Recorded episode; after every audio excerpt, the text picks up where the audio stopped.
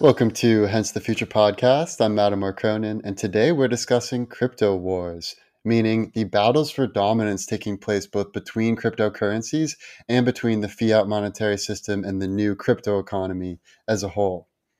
I've had a lot of friends ask me lately what I think about the future of this coin or that coin and where the crypto economy will go from here now that we're in a bear market. So, the purpose of today's episode is to provide a nice overview of each of the top 14 largest cryptocurrencies by market cap, how they fit into this new crypto economy, and how the crypto economy is likely to evolve in the near future relative to the fiat monetary system. But first, let's start with why we're in a bear market right now. In other words, why did the price of Bitcoin crash by over 50% just this past month? The first domino that really sparked this current bear market was a tweet from Elon Musk. On May 12, 2021, he tweeted Tesla has suspended vehicle purchases using Bitcoin. We are concerned about rapidly increasing use of fossil fuels for Bitcoin mining and transactions, especially coal, which has the worst emissions of any fuel. Cryptocurrency is a good idea on many levels, and we believe it has a promising future, but this cannot come at a great cost to the environment. Tesla will not be selling any Bitcoin, and we intend to use it for transactions as soon as mining transitions to more sustainable energy. We are also looking at other cryptocurrencies that use less than 1% of Bitcoin's energy per transaction. Now, he tweeted this on May 12th when the price of Bitcoin was 55K. And by May 19th, the price of Bitcoin was 30K. So that's a pretty massive drop for Bitcoin. However, the price has dropped by much more in the past. So historically, it may not be that big of a drop as it first appears. It's also worth noting that right around this time, May 13th, the CDC announced that vaccinated Americans can go and gather without wearing a mask. So the CDC started to encourage people to return to normal life. Demand started to pick up for summer. People wanted to travel again. They wanted to spend time with friends, go to concerts, those sorts of things. And May 17th was tax day. So Americans needed to pay their taxes. So some of them probably had to sell some of their holdings in order to pay their taxes. Another domino is that May 22nd, China, which is the biggest Bitcoin mining country in the world announced harsh penalties for Bitcoin miners. So a lot of these Bitcoin miners who were located in China sold their Bitcoin either because they wanted to get out get out of the game because they didn't want the Chinese Communist Party knocking on their door and giving them harsh penalties, or because they had plans to move their mining operation to other countries. And so they needed some liquidity so they could invest in their new mining operation. And I think this whole bear market really is aptly called a liquidation event because the price of Bitcoin had gotten very high. It got almost up to 65K. And at this point, people were really highly levered and they needed some liquidity. And so they sold off. The fundamentals haven't changed. It was more of a psychological shift. So now that we've laid out the dominoes that led to this current bear market, let's put it in context there's a really useful chart that I'll share here on the video pod, which shows Bitcoin's historical corrections. And when you see the correction of 51% that took place in May 2021, it really isn't that big of a correction compared to other historic corrections. So in the summer of 2020, there was a 61% drop in Bitcoin's price. In 2018, there was an 84% correction in Bitcoin's price. And from 2016 to 2017, there was an 87% correction in Bitcoin's price. And also in 2013, there was an 83% correction. So, really, a 50% correction in May 2021 isn't that abnormal compared to what we've seen in the past. And I think Jason Calacanis really summarizes this well, where he says, quote, if you're a long-time Bitcoin trader, the typical crash has been between 50%, sometimes up to 80%. We are almost to 50% now, which is where I think this winds up for a while 25 to 35K. That would be a massively high new floor if it stays there after the 3K and 6.5K bottom outs, I believe. So, what Jason is saying is that we are now setting the new floor for the next bull market. So, previously, 2016, 2017, the floor was 3K. That's what happened after the crash. In the more recent bear market, the floor was 6.5K per Bitcoin. So now we are setting the stage for the next bull market where the floor of Bitcoin price is about $25 to $35,000 per coin. Now let's look at some of the on chain data to find out who is buying and who is selling during this current bear market. And with Bitcoin, you can't always know the identities of who's buying and who's selling, but you can see how long they've held their Bitcoin since the last transaction. And when we look at the on chain data, we see pretty clearly that short term holders have been selling and long term holders have been accumulating during this bear market. In other words, weak hands, paper hands, have been selling to strong hands, to diamond hands. Another interesting indicator is that a lot of institutional capital has been getting in on Bitcoin during this bear market. People like Kevin O'Leary and Ray Dalio, who've been critics of Bitcoin for a long time, are now getting in in a big way. And a lot of millionaires, billionaires, big corporations are getting in on Bitcoin now that the price is more affordable. And at the same time, it's also interesting that we're seeing more wealthy individuals buying gold as well which tends to be an indicator that inflation is expected to come in the near future. So it does seem like the wealthy individuals, the institutions, do see inflation as a real risk on the horizon, and they are both buying Bitcoin, buying gold, buying real estate, buying commodities, buying whatever they can before inflation reaches a tipping point. So, what are my predictions for Bitcoin? Well, I'm going to stick with the prediction I made almost a year ago, which is that the price of a single Bitcoin will surpass 100K by the end of 2021. I think it's quite possible that it may go lower before then. So we may see the floor at 30K, the floor may be 25K, the floor may be as low as 20K. I do not predict the price of Bitcoin will drop below 20K before 2021 or really any time in the near future. And so after it bottoms out, I think it's going to go above 100K by the end of 2021. And eventually, I think the value of Bitcoin will surpass the total value of the US bond market. Ray Dalio, in a recent interview, said, I'd rather have Bitcoin than a bond. And right now, the total value of Bitcoin is $1 trillion by total market cap, whereas the value of all US bonds is $23 trillion.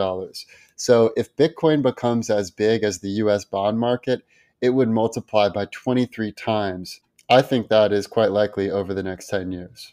It's also worth noting that the thing that sparked this sell off, Elon's tweets about Bitcoin's energy expenditure and environmental impact, have now been walked back by Elon himself.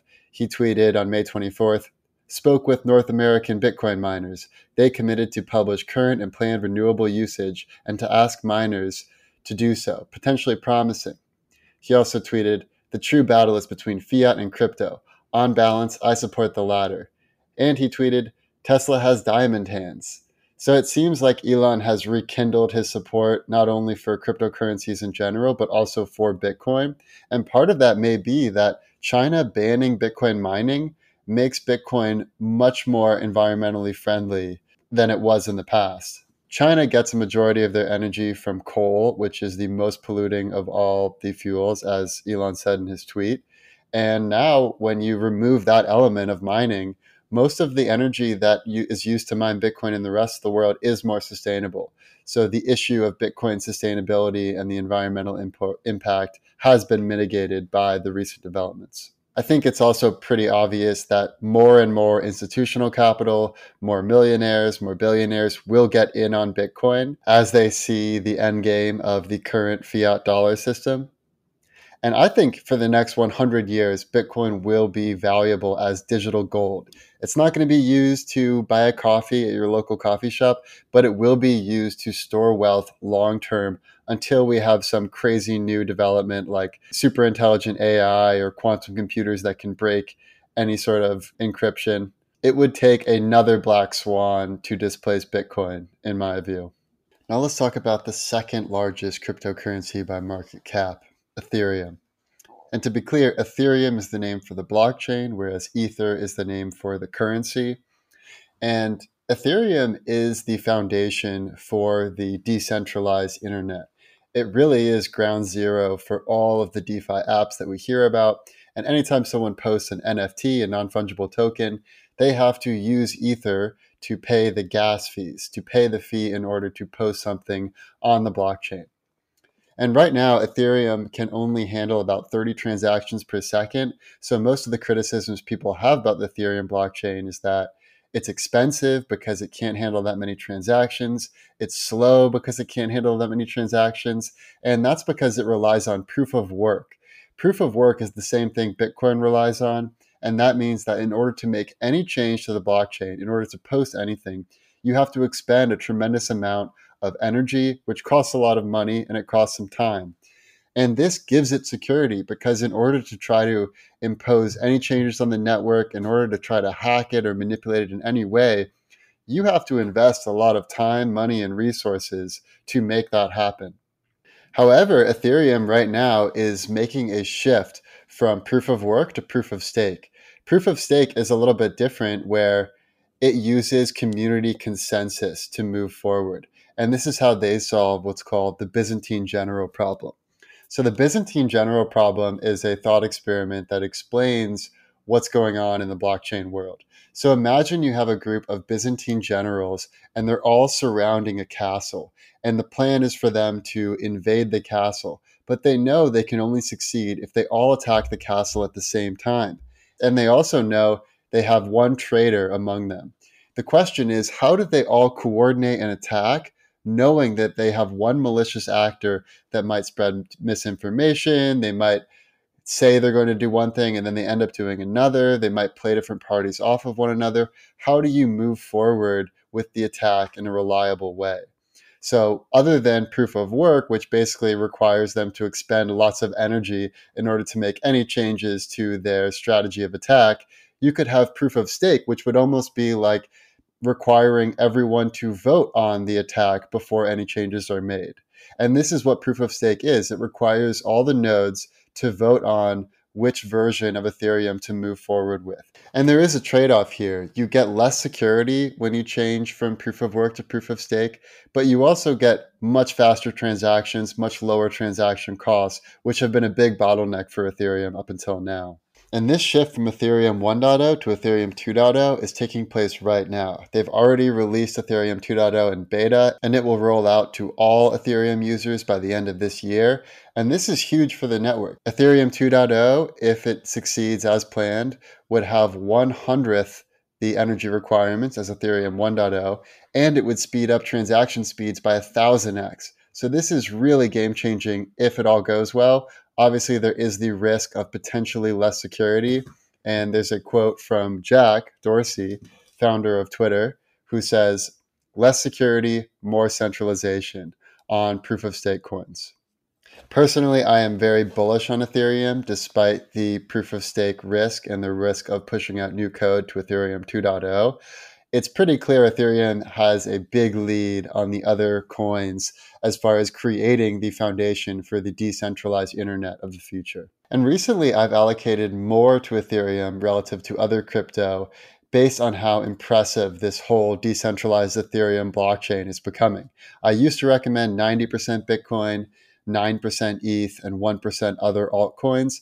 Now I typically recommend 80% Bitcoin, 18% ETH, and 2% altcoins. So I think that really is a good balanced portfolio. Although none of this is investment advice, this is just how I like to think about crypto allocation. And as far as predictions, I predict that the price of one ETH will bottom out at around 1,000 per coin, and that in the next bull run, it will rise above $8,000 per ETH by the end of 2021. So I'm super bullish on ETH. The only thing I'm more bullish on than ETH is Bitcoin. Now let's talk about Tether, the third largest crypto by market cap. Tether is what's known as a stable coin, meaning that it is pegged exactly to the US dollar. So one Tether will always be worth one US dollar. The question many people have is why would I ever buy a stable coin? why wouldn't you just hold dollars or hold crypto? The answer is liquidity.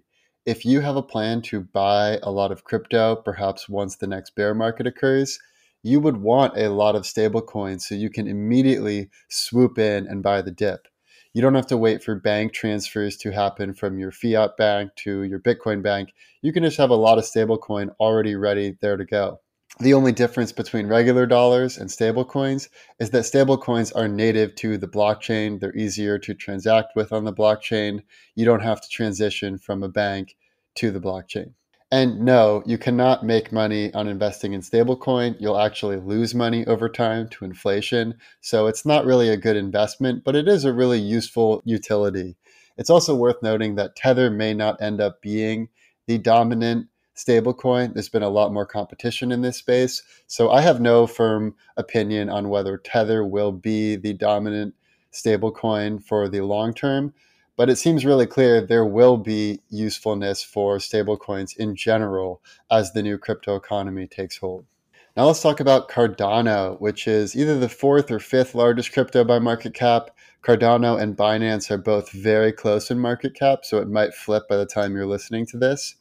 Cardano, also known as ADA as the coin, is known as a third generation crypto, meaning Bitcoin was kind of the first generation, Ethereum was the second generation. And proponents of Cardano claim that it is more scalable, more secure, and more environmentally friendly than other types of cryptocurrencies.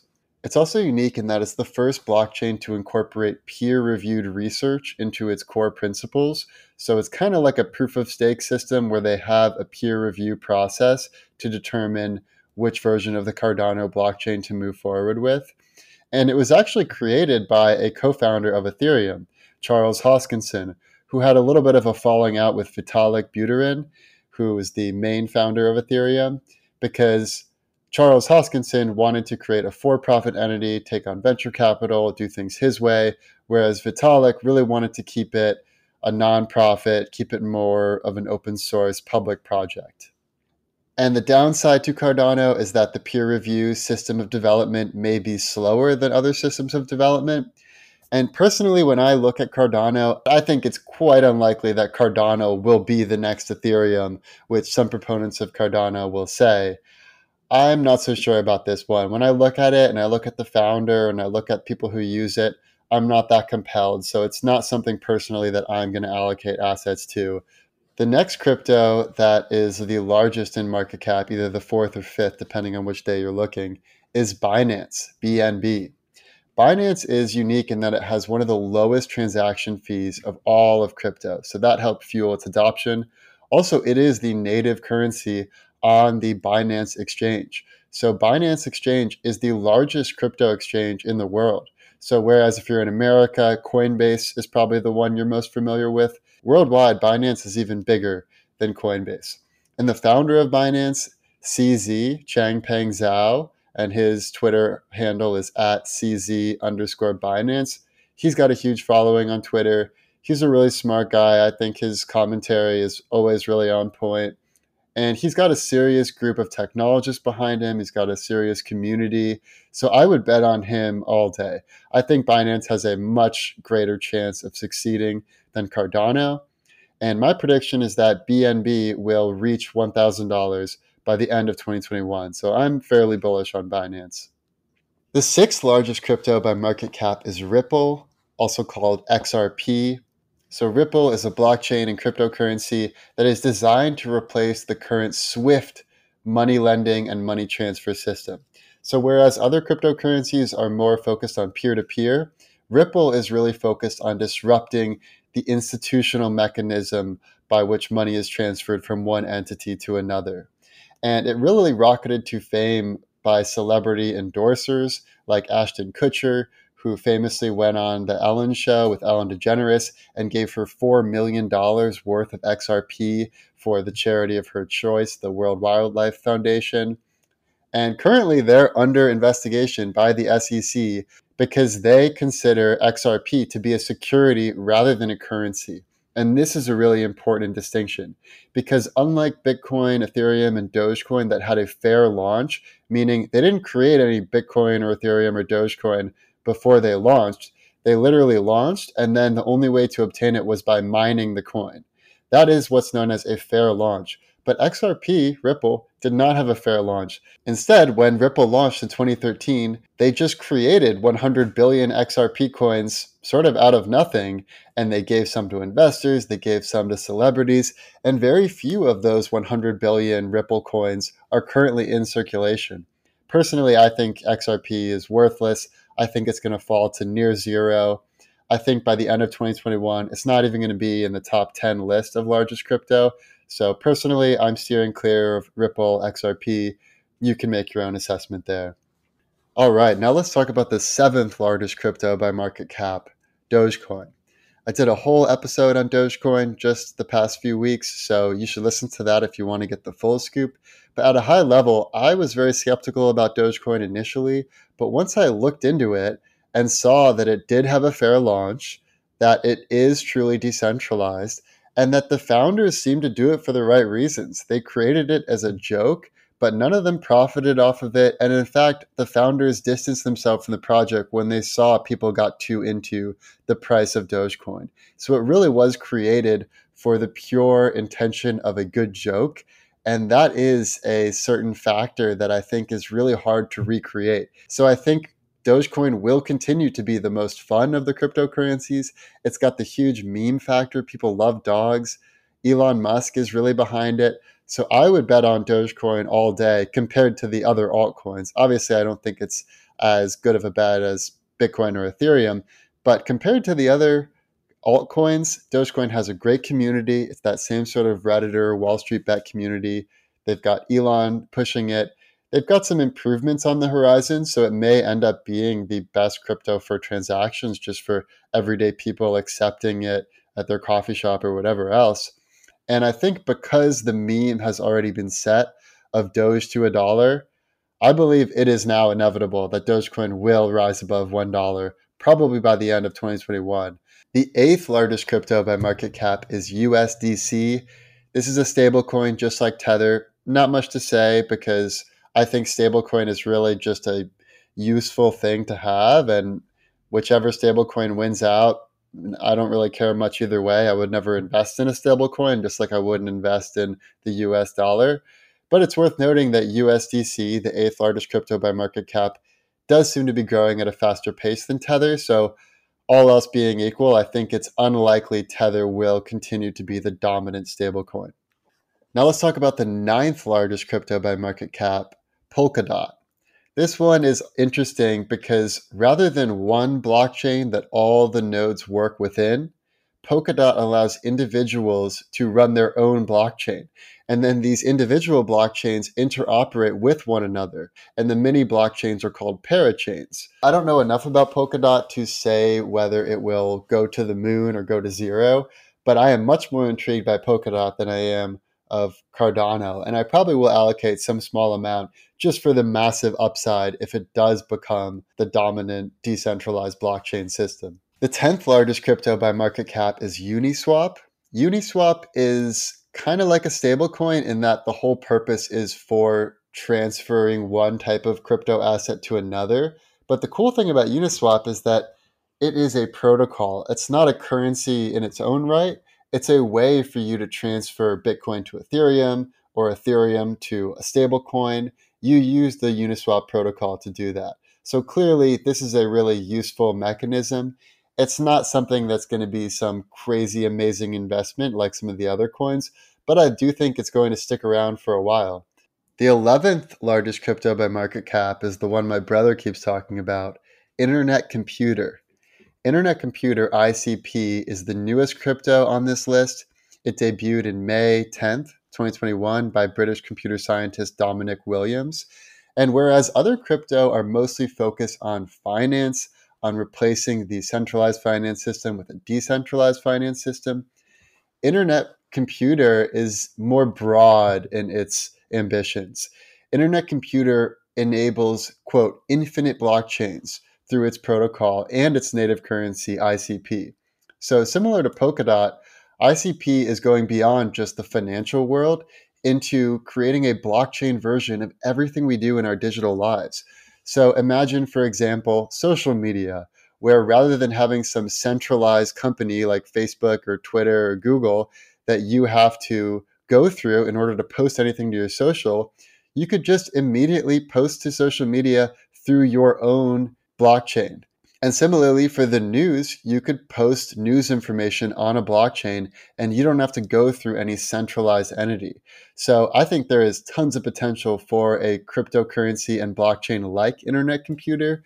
Whether Internet Computer is the one that has the most robust code that becomes the dominant player, I don't know. The 12th largest crypto by market cap is Bitcoin Cash. Bitcoin Cash is an old fork in the Bitcoin network and in my opinion, there's no real reason to invest in it. And there's no real reason why it should even be in the top 15 crypto, other than that many of the Wall Street Bets people, the Redditors, they have decided to invest in Bitcoin Cash simply because it's cheaper than Bitcoin. And they were trying to pump it up, pump the price up. But as as far as fundamentals, Bitcoin Cash is nowhere near as solid as Bitcoin itself. So I would ignore Bitcoin Cash personally. I, I am ignoring it. And my prediction is that by the end of 2021, Bitcoin Cash will no longer be in the top 12 cryptocurrencies by market cap. The 13th largest crypto by market cap is Chainlink. Chainlink is a blockchain specifically focused on smart contracts. And I think ultimately smart contracts will replace much of our current legal system. So right now, you create a contract, and then if there's a dispute, you have to go to court. And normally, the person who has more money will win. On the contrary, a smart contract system pays out programmatically. So, for instance, let's say I buy insurance for rain and flood, and I'm in some part of the country that gets a lot of rain and a lot of flooding. I can have a contract so that if there's a certain amount of precipitation in my neighborhood per year, I automatically get paid out by my insurance company. So you are disintermediating any need to have a trusted entity overseeing a contract. Rather, you have mathematics overseeing a contract. So I am super bullish on smart contracts as a concept, and it seems like Chainlink is the best crypto for that space. However, it may not end up being the dominant player the space is evolving so quickly that there could be a new, better cryptocurrency and blockchain to handle smart contracts. So, personally, I do hold some Chainlink because the upside is massive and the downside is fixed. Uh, you can make your own decision there. And the final crypto that I'll mention, the 15th largest crypto by market cap, is Litecoin. Litecoin is one of the older cryptos, and it was originally supposed to be a faster, less energy intensive, smaller file size version of Bitcoin. And it's really similar to Dogecoin. Dogecoin actually forked off of Litecoin. However, since then, Dogecoin has surpassed Litecoin. And my prediction is that that trend will continue. Dogecoin will continue to get more and more adoption, whereas Litecoin will fall further and further behind because Dogecoin has a much better meme angle and the fundamentals are pretty similar. And so I, I suspect that Litecoin will no longer be in the top 15 largest cryptos by market cap by the end of 2021. Now let's get into the future scenarios. Let's talk about the worst case scenario. Worst case scenario. For the worst case scenario, I think it's worthwhile to look at the mm-hmm. psychology of market cycles. So typically, what will happen is there's the initial takeoff, which is called the stealth phase. People don't quite know how big this is going to get. Then there's the awareness phase, where some people start to learn about it. There might be a bear trap there, which is an initial sell off. People think, oh, it's already gotten the gains that it will get. Then there's the mania phase where it really reaches a certain height. This is when it's all in the news. You've got your Uber drivers talking about it, your barber is talking about it. And then you get the bull trap where it'll dip. And that's when people think, oh, it just dipped slightly. Now it's going back up.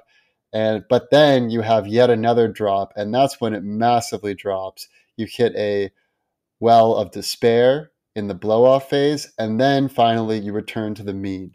So it's just worth reminding ourselves of the psychology of these cycles and why they tend to occur in the way that they do. So, in the worst case, we are at the bull trap phase, meaning it will still drop further from here. The price of Bitcoin may drop below 30,000, may drop to 20,000. Potentially, it could drop even lower. And I think the worst thing for individuals to do during this time is to panic, to panic sell, and to get out of your holdings because right now institutional capital wealthy individuals they are buying into the market right now so if you as an individual citizen are selling your holdings and then some institutional capital is swooping that up that's obviously a bad scenario for the individual Another bad scenario that is possible is that Congress passes a crypto tax. Now, I don't know how likely this is, but I do think it's possible that Congress could pass something like 10% tax on all crypto purchases and sales, above and beyond the taxes you already have to pay for capital gains and what gets taken out of your income. However, because so much institutional capital and so many wealthy individuals are getting in on Bitcoin and other cryptocurrencies, I think it's really unlikely that they would tax it by more than 10%. And lastly, let's talk briefly about the CBDC, the central bank digital currency. So recently, the US government announced that it would be releasing an exploratory paper about a potential central bank digital currency this summer. Now, some people think, oh, it's all over. The central bank digital currency, that's going to take up all the crypto energy and all of these individual coins. They're done for. However, the central bank digital currency would not have any of the important qualities of a decentralized currency. The whole point of decentralized cryptocurrencies is that they're not beholden to the control and manipulation of any one party. So, a central bank digital currency, by definition, is not decentralized. Therefore, it's unclear what the use for it, it is at all, other than that it can transact more readily on the blockchain. And Naval Ravikant has a good tweet about this where he says, quote, a central bank digital currency, a CBDC, is the opposite of a cryptocurrency. It is the complete centralization of money with no intermediary banks or monetary instruments under the all seeing state. So, one worst case scenario is that the CBDC gobbles up all of the other intermediaries, all the banks, and they exert even more control. But given that there are already alternatives, there's Bitcoin, there are other cryptocurrencies, I think the genie's out of the bottle. I don't think it's possible for the US government or anyone else for that matter to kill Bitcoin at this juncture. Now let's talk about the best case scenario. Best case scenario.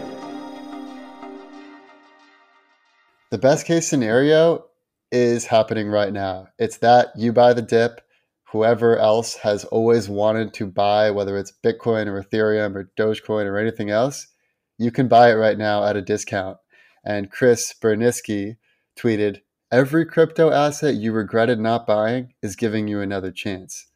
This is a really important point. I think when a lot of people see that they bought Bitcoin and then they see the price go down, they fall into despair and they think, oh, I'm such an idiot. I can't believe I bought in at 55K and now it's 30K.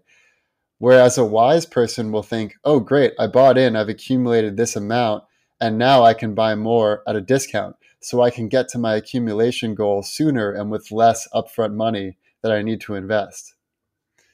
The other thing worth noting in the best case scenario is that we are currently only at 1% global adoption for crypto. And even though the price of many cryptocurrencies has gone down, the transaction flow into the crypto economy has been ramping up. So I think in the best case, many people will buy the dip, many people will secure some financial independence for themselves before the inflation tipping point is reached. And in the best case, the US government actually supports the evolution of the decentralized crypto economy because that makes any independent democracies who value freedom more competitive than centralized authoritarian countries that do not value freedom and that have actually banned Bitcoin, like China.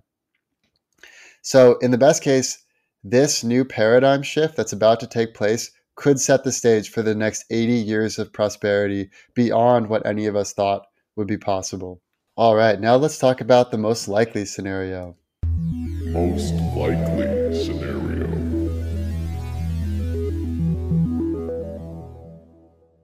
The most likely scenario is that the crypto economy will replace the current economy. It seems so incredibly obvious that you cannot put the genie back in the bottle. Once people realize there is a technically feasible way to do away with central banks, with with any types of banks, why would they go back? Every person I've ever talked to who has started to dip their toe into the crypto world does not want to go back to the fiat world. Why would you? And Edward Snowden has a tweet that's relevant right now where he says, $6 trillion? This is good for Bitcoin. And he's, of course, referring to the $6 trillion budget that the Biden administration just announced.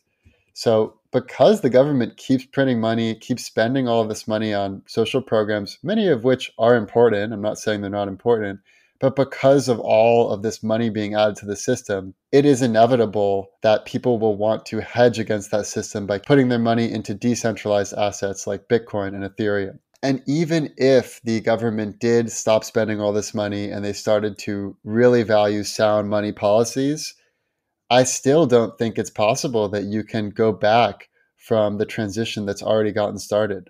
Balaji summarizes what's going on on a macro scale really well. He says, The long term thesis for crypto remains unchanged. Inflation, decentralization, privacy, programmability, seizure resistance, and censorship resistance, these are the secular drivers of adoption. And Tyler Winklevoss says, the only two mistakes you can make with Bitcoin over the next decade is one, not buying enough, and two, selling at any point in time. So, really, the game is accumulate, hold, wait for the new economy to emerge. And the final predictions I'll make in the most likely scenario is that creating a decentralized version of our financial system is only the beginning. After finance and venture capital have been decentralized on the blockchain, social media will be the next trend. There's already been some decentralized social media apps that have emerged. I think it's quite likely that one of them will become really mainstream in the next year and potentially threaten social media companies like Facebook, Google, Twitter. In fact, some of these tech companies are now investing in blockchain experts to create their own decentralized social media product. Apple put out a job post looking for a blockchain expert to potentially create a decentralized social media app right on your iPhone or a decentralized finance application right on your iPhone. Coinbase also announced Coinbase Fact Check, which is their way of combating misinformation by actually publishing facts in their blog and on the blockchain. So there is a ground layer zero of truth that's being created on the blockchain that is going to render many media companies, whether it's traditional news media or social media, completely irrelevant. And I'll end it with a quote from Warren Buffett, even though he is a Bitcoin critic. He says, Predicting rain doesn't count, building arks does. Thank you for tuning in. I hope you enjoyed today's episode, and I'll see you next week.